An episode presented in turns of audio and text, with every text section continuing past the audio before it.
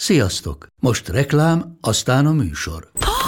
Hú, de szép szőnyeg. Új. Igen, tegnap vettem a Diégóban. Ó, és ez a függöny, de szép. Diégó! És hamarosan lesz új laminált padló a hálóban. Rátszakott a bank. Csak regisztráltam Diégó digitális klubkártyát vásárlás előtt. Csináljunk neked is egyet? Csak egy perc és kész. Regisztrálj te is áruházainkban, vagy a diego.hu oldalon, és azonnal megkapod digitális klubkártyádat, melyel akár 30% kedvezménnyel vásárolhatsz padlóburkolati és lakástextil termékeket. Diego.hu Már meg is kaptam e-mailben. Ez reklám volt, jó volt.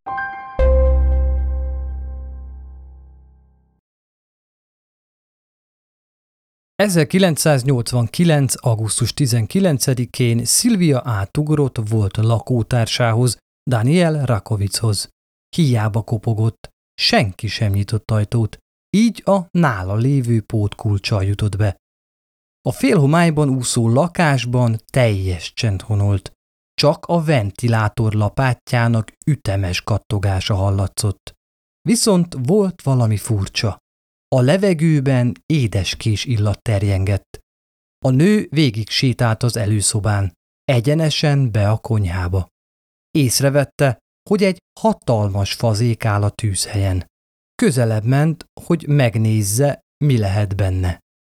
Felemelte a fedőt, belenézett az edénybe. A zavaros, szürke vízben egy emberi fej lebegett. Azonban ez még csak a kezdete volt a borzalmas felfedezésnek.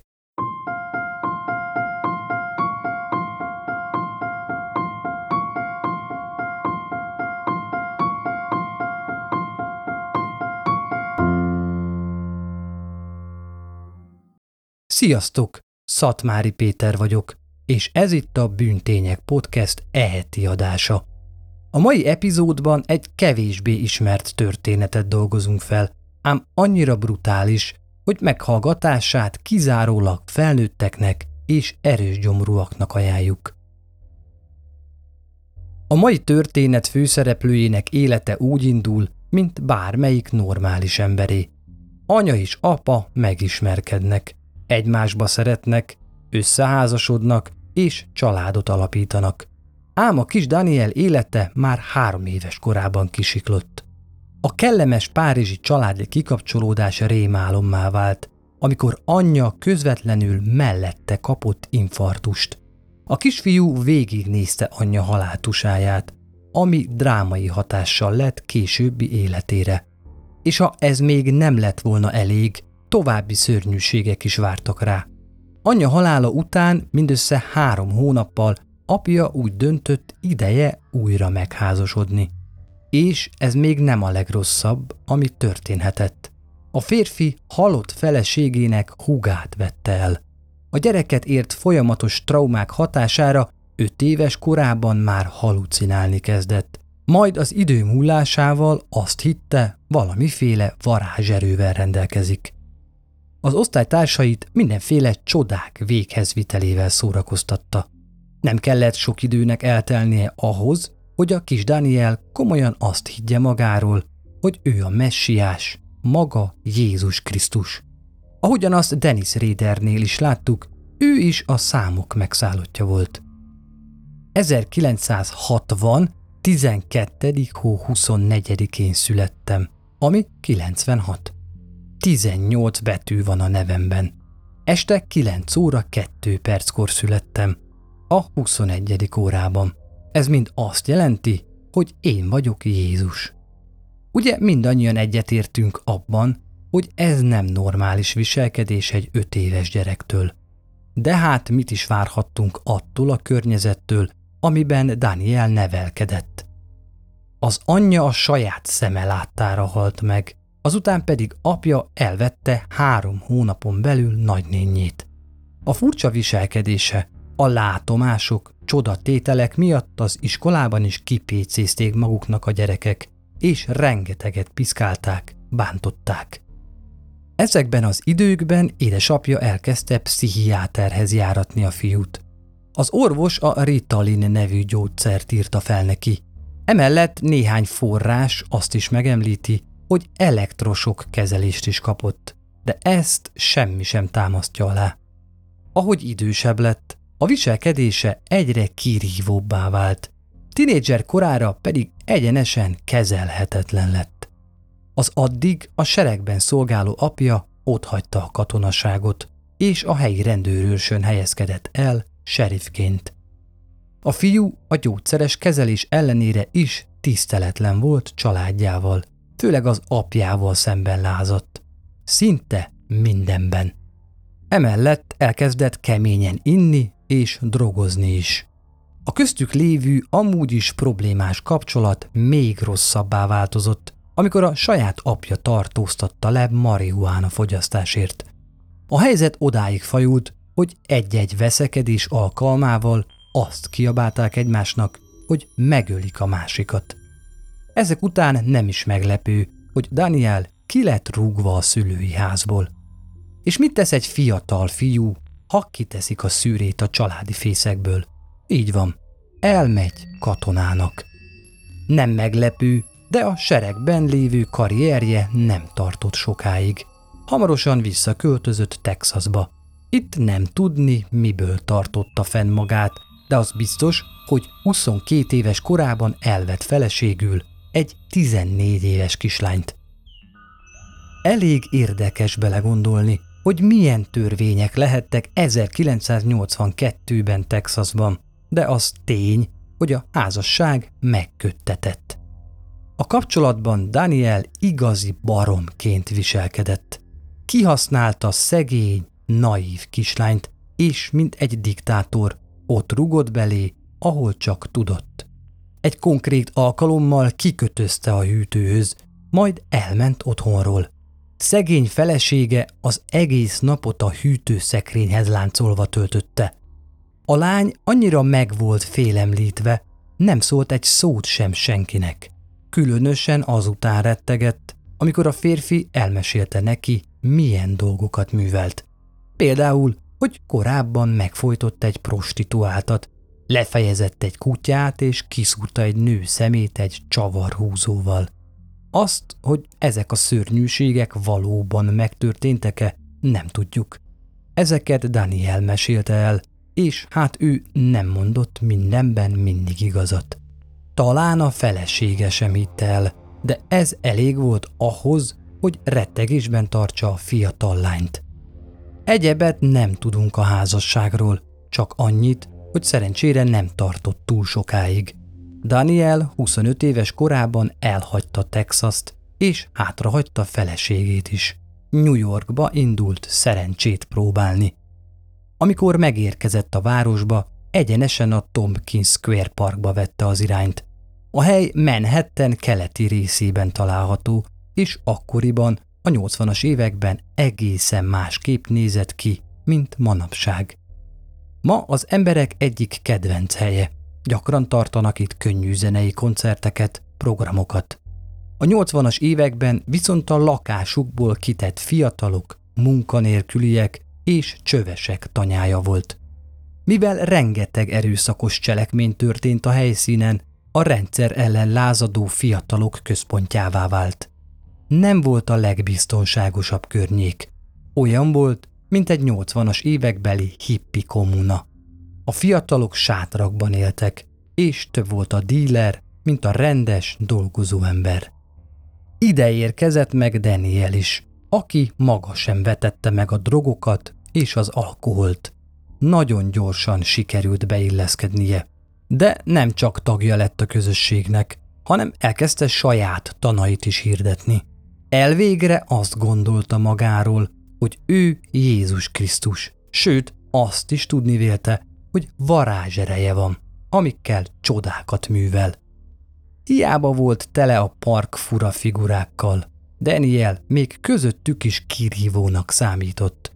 Volt például egy nagy, barna kakasa, akit csak kakasnak hívott. A madár a vállán ült, vele járkált mindenhova, mint egy elfuserált kalóz. A sok hajléktalan és drogos fiatal bevette Daniel maszlagát arról, hogy ő Jézus, ő Isten és a többi hülyeséget. Ezen felbuzdulva saját vallást alapított, a bizonyos 966-os templom egyházát. hogy pontosan micsoda a 966 nem derült ki. Biztos születési dátumok összege, vagy valami hasonló.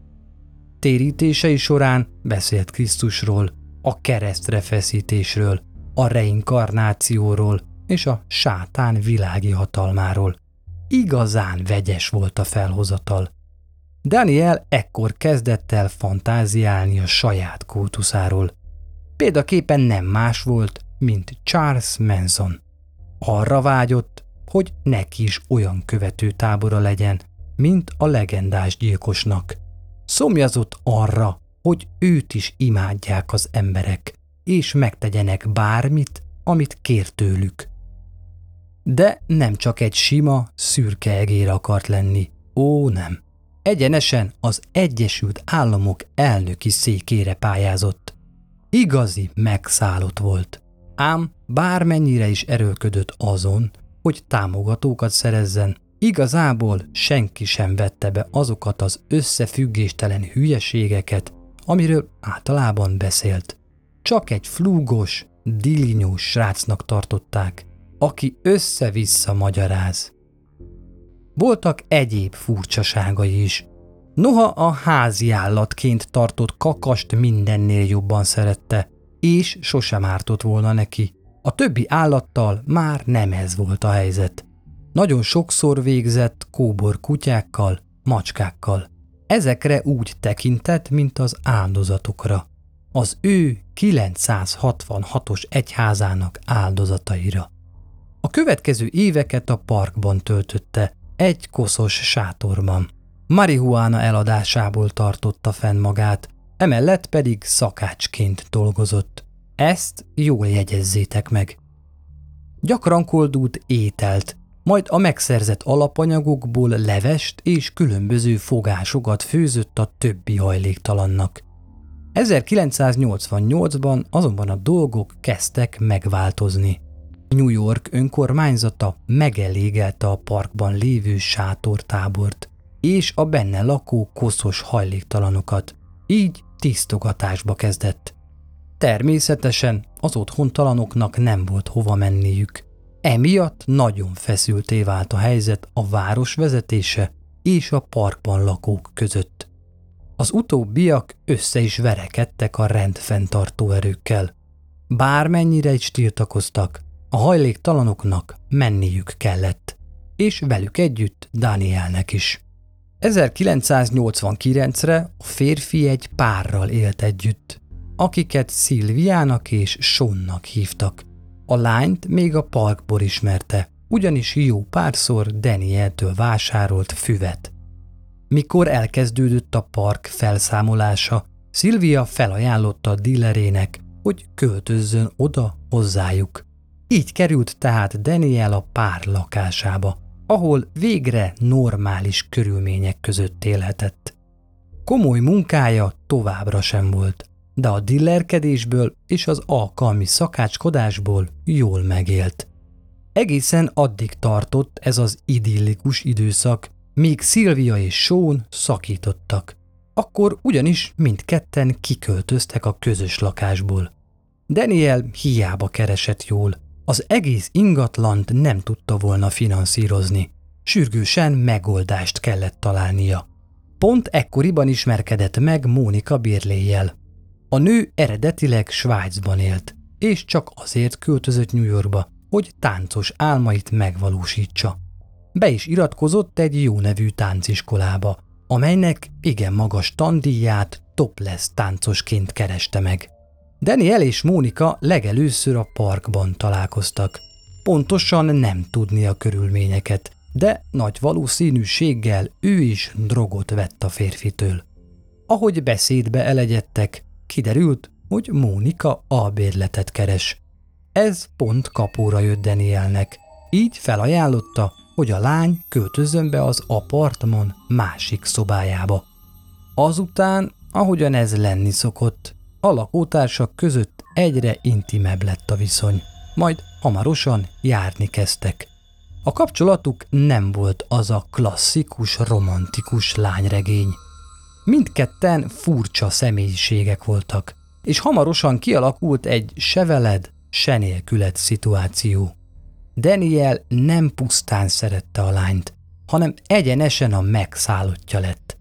Nem is tartott sokáig ez a furcsa viszony, ugyanis Mónika megelégelte a férfi beteges viselkedését, és kiadta az útját. Ezután viszont újra randizni kezdett, és az aktuális férfiakat mindig felvitte a Daniellel közösen bérelt albérletbe, felbőszítve ezzel az amúgy is kattant srácot. Állandó vita volt abból, hogy a lány már nem akar Danieltől semmit. Monika barátai többször is figyelmeztették, hogy rúgja ki onnan a srácot, vagy ő költözzön el, mivel köztudott volt, korábban hogyan viselkedett fiatal feleségével. Tisztában voltak vele, hogy bármikor bekattanhat és erőszakossá válhat. A lány sokáig nem lépett. Lehetséges, hogy azért, mert meg volt félemlítve. Végül aztán mégis rászánta magát arra, hogy kitegye Danielt a lakásból. De ezt nem úgy csinálta, mint minden normális ember tenné. Ó, nem. Az egészet a srác háta mögött intézte. Amikor lejárt a bérleti szerződésük, meg kellett az hosszabbítaniuk. Danielnek viszont nem volt állása. Mónikának ellenben igen. Így felajánlotta a srácnak, hogy kerüljön az egész lakás az ő nevére. Majd ő fizeti a teljes díjat, Daniel pedig odaadja neki a saját részét. A férfi persze belement, mert nem volt más lehetősége. Ám abban a pillanatban, ahogy a tinta megszáradt a papíron, Mónika kijelentette, hogy akkor ez most már hivatalosan az ő lakása, Daniel pedig költözzön el, lehetőleg pár napon belül. A férfi tombolt, a lány szemére vetette, hogy ő vitte oda, az eredeti lakás az ő lakása, ő volt ott hamarabb. De minden hiába volt, hivatalosan Mónika lett a bérlő. A srác ekkor felkereste korábbi lakótársát, Szilviát, hogy tanácsot kérjen tőle, hogyan lehetne a dolgokat helyrehozni. A lány nem tudott segíteni neki, hisz nem volt megoldás a helyzetre. Ekkor Daniel csak úgy lazán odavetette. Akkor meg fogom ölni. Szilvia nem vette komolyan a szavait. Jól ismerte Danielt. Tudta, hogy sokszor beszél hülyeségeket, főleg ha be van tépve. Egyáltalán nem gondolta, hogy ezúttal halálosan komolyan a tényleges gyilkosságra gondol. Fura figura volt, a kakassal a vállán sokszor beszélt arról is, hogy ő lesz az elnök. Nem az a fajta srác, akit komolyan lehet venni. Így semki sem gondolta azt, hogy tényleg képes lesz bárkinek is ártani. Elbúcsúztak, majd pár nappal később megint jelentkezett. Elmondta, hogy másnap tervezi a gyilkosságot végrehajtani, és hogy segítségre lenne szüksége a holttest elrejtésében. Szilvia még mindig nem hitte, hogy képes lenne ölni, így pár poénnal elterelte a témát. Azt hitte, csak viccel, de hamarosan kiderült, hogy nagyon nagyot tévedett. 1989. augusztus 19-én Szilvia átugrott Danielhez. Hiába kopogott, senki sem nyitott ajtót, így a nála lévő pótkulcsal jutott be. A félhomályban úszó lakásban teljes csend honolt. Csak a ventilátor lapátjának ütemes kattogása hallatszott. Viszont volt valami furcsa. A levegőben édeskés illat terjengett.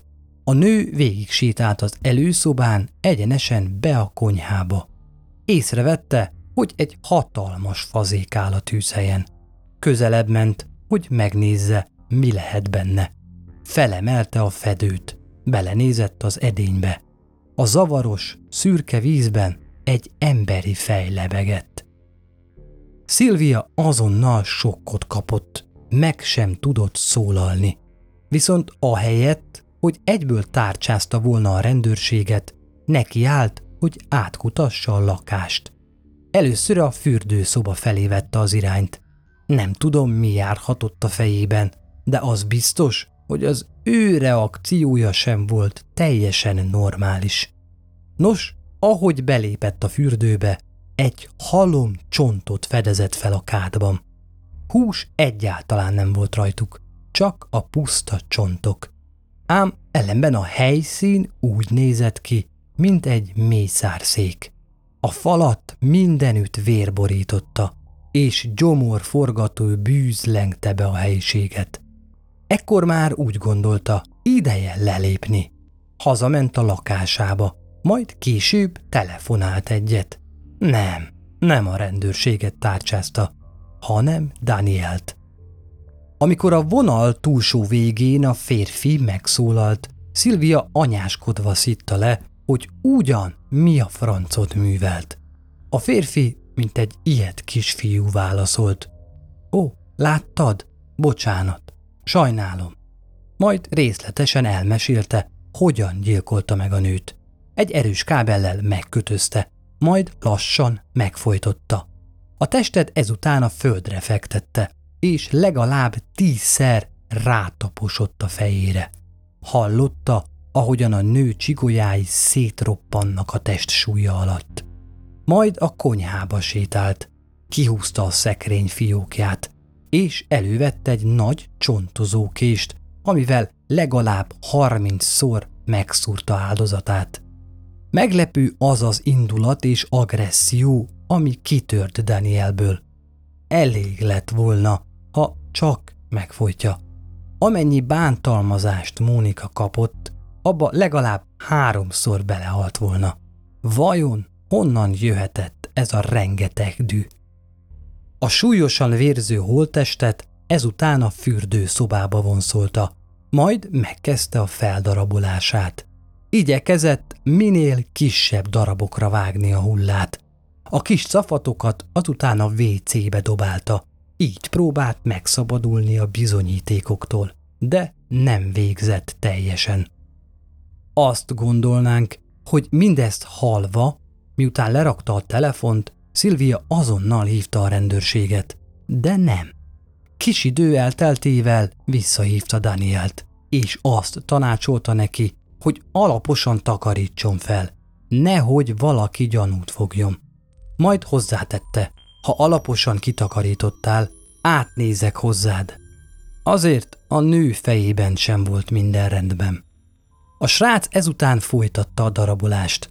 Egészen kicsi adagokat metszett ki Mónika testéből, amiket könnyedén lehúzhatott a vécén.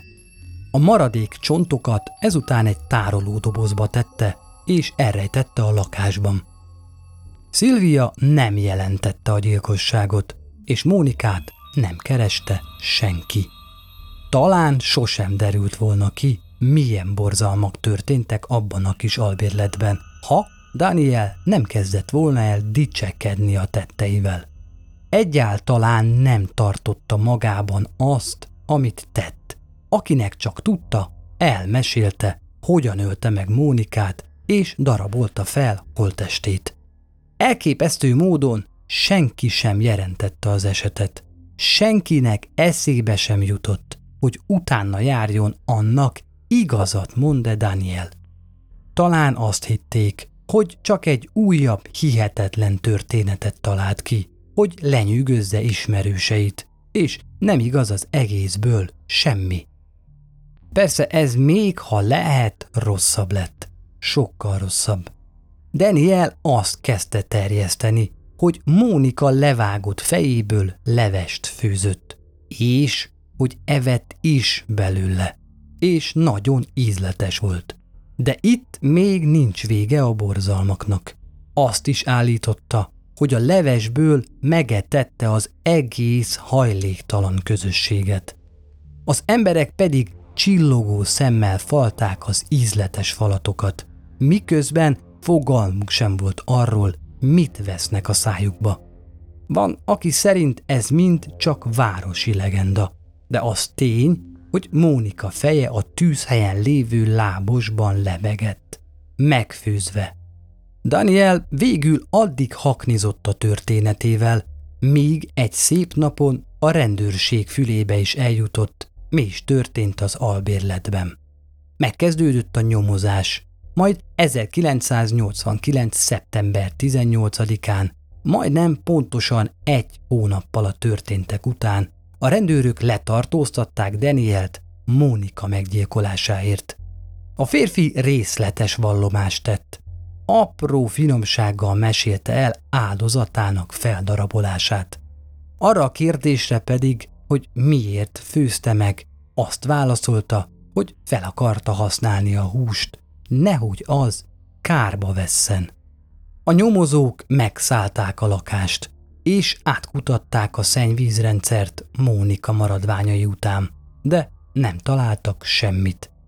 Eközben folyt Daniel kihallgatása, és próbálták kiszedni belőle, hogy hol lehet a nő többi testrésze, a csontok és a koponya.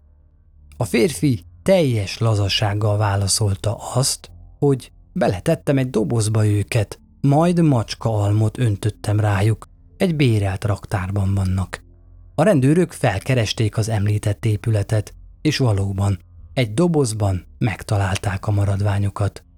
A tárgyalás másfél év múlva 1991. februárjában kezdődött, amit óriási média vízhangövezett. Szalak címek hirdették a borzalmas tettet, az emberek pedig elszörnyedve olvasták a magazinokban megjelenő brutális részleteket. Daniel annak ellenére, hogy teljes beismerő vallomást tett, nem tartotta magát bűnösnek. Azt mondta, az egészet valaki előre megrendezte, hogy őt csapdába csalja. De bárhogy is próbálta tagadni tettét, a bizonyítékok egyértelműek voltak. A tárgyalás sorozat hat hete alatt nem sikerült ártatlanságát bebizonyítania.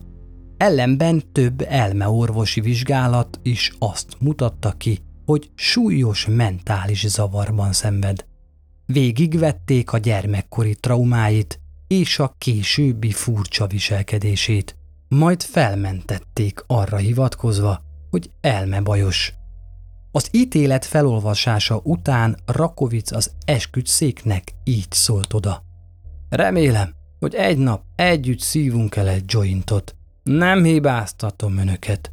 Az ügyészségnek erős bizonyítékai voltak ellenem, de hamarosan kiszabadulok, és rengeteg marihuánát fogok eladni, hogy bíróság elé állíthassam azokat, akik valójában elkövették ezt a büntényt. Danielt kifejezett kérése ellenére a Kirby törvényszéki pszichiátriai központba szállították, ahol megkezdte büntetése letöltését. De hiába volt meg a lánygyilkosa, a kedélyek nem csitultak. 1992-ben a rendőrség újra megnyitotta a gyilkossági ügyet, mivel olyan bejelentéseket kaptak, amelyek szerint egy szekta tagjai is benne voltak a bűncselekményben. A megvalósult fantázia egyháza néven futó csoportosulás sokak által ismert volt. Egy East Village üzlethelyiségben működött, és egy ismert drogdíler Michael Caesar vezette. Az egyik tagja közösségi marihuána szex egyházként jellemezte, ahol a tagok együtt drogoztak és szexeltek. A bűnöldöző szervek szerint a csoport egy sátáni rituálé részeként segített Rakovicnak a gyilkosságban, amelyet valószínűleg Aleister Crowley a sátánizmust és az ember áldozatot hirdető okkult filozófus ihletett. A nyomozás végeredményeként a szekta egy tagját, Randy Eastherday-t két évvel a gyilkosság után bűnsegédlet miatt letartóztatták. Eközben Rakovic folyamatosan próbált szabadulni a pszichiátriai ellátásból. 1995-ben egy elmeorvosi vizsgálaton vett részt, hogy eldöntsék, maradjon-e az elmegyógyintézetben, vagy átkerülhet-e a börtönbe. A vizsgálatot végzők úgy vélték, hogy Rakovic még mindig nem beszámítható, annak ellenére, hogy már nem fogyasztott kanabiszt. 2004-ben kapott még egy esélyt a szabadságra, vagy legalábbis arra, hogy egy kevésbé őrzött intézménybe kerüljön.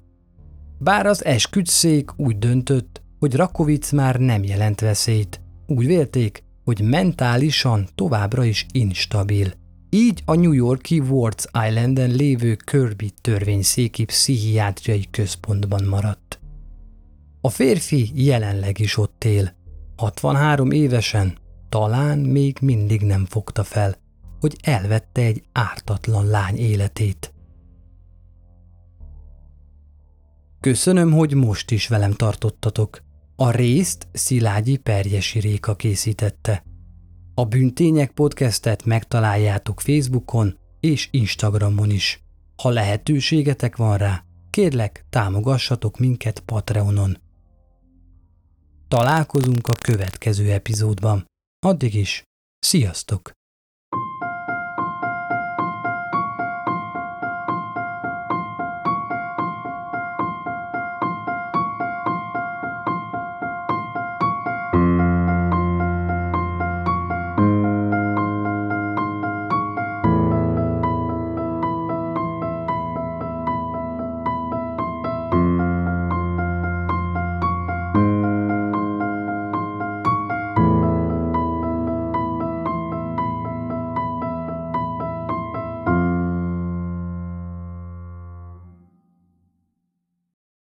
Ez a műsor a Béton közösség tagja.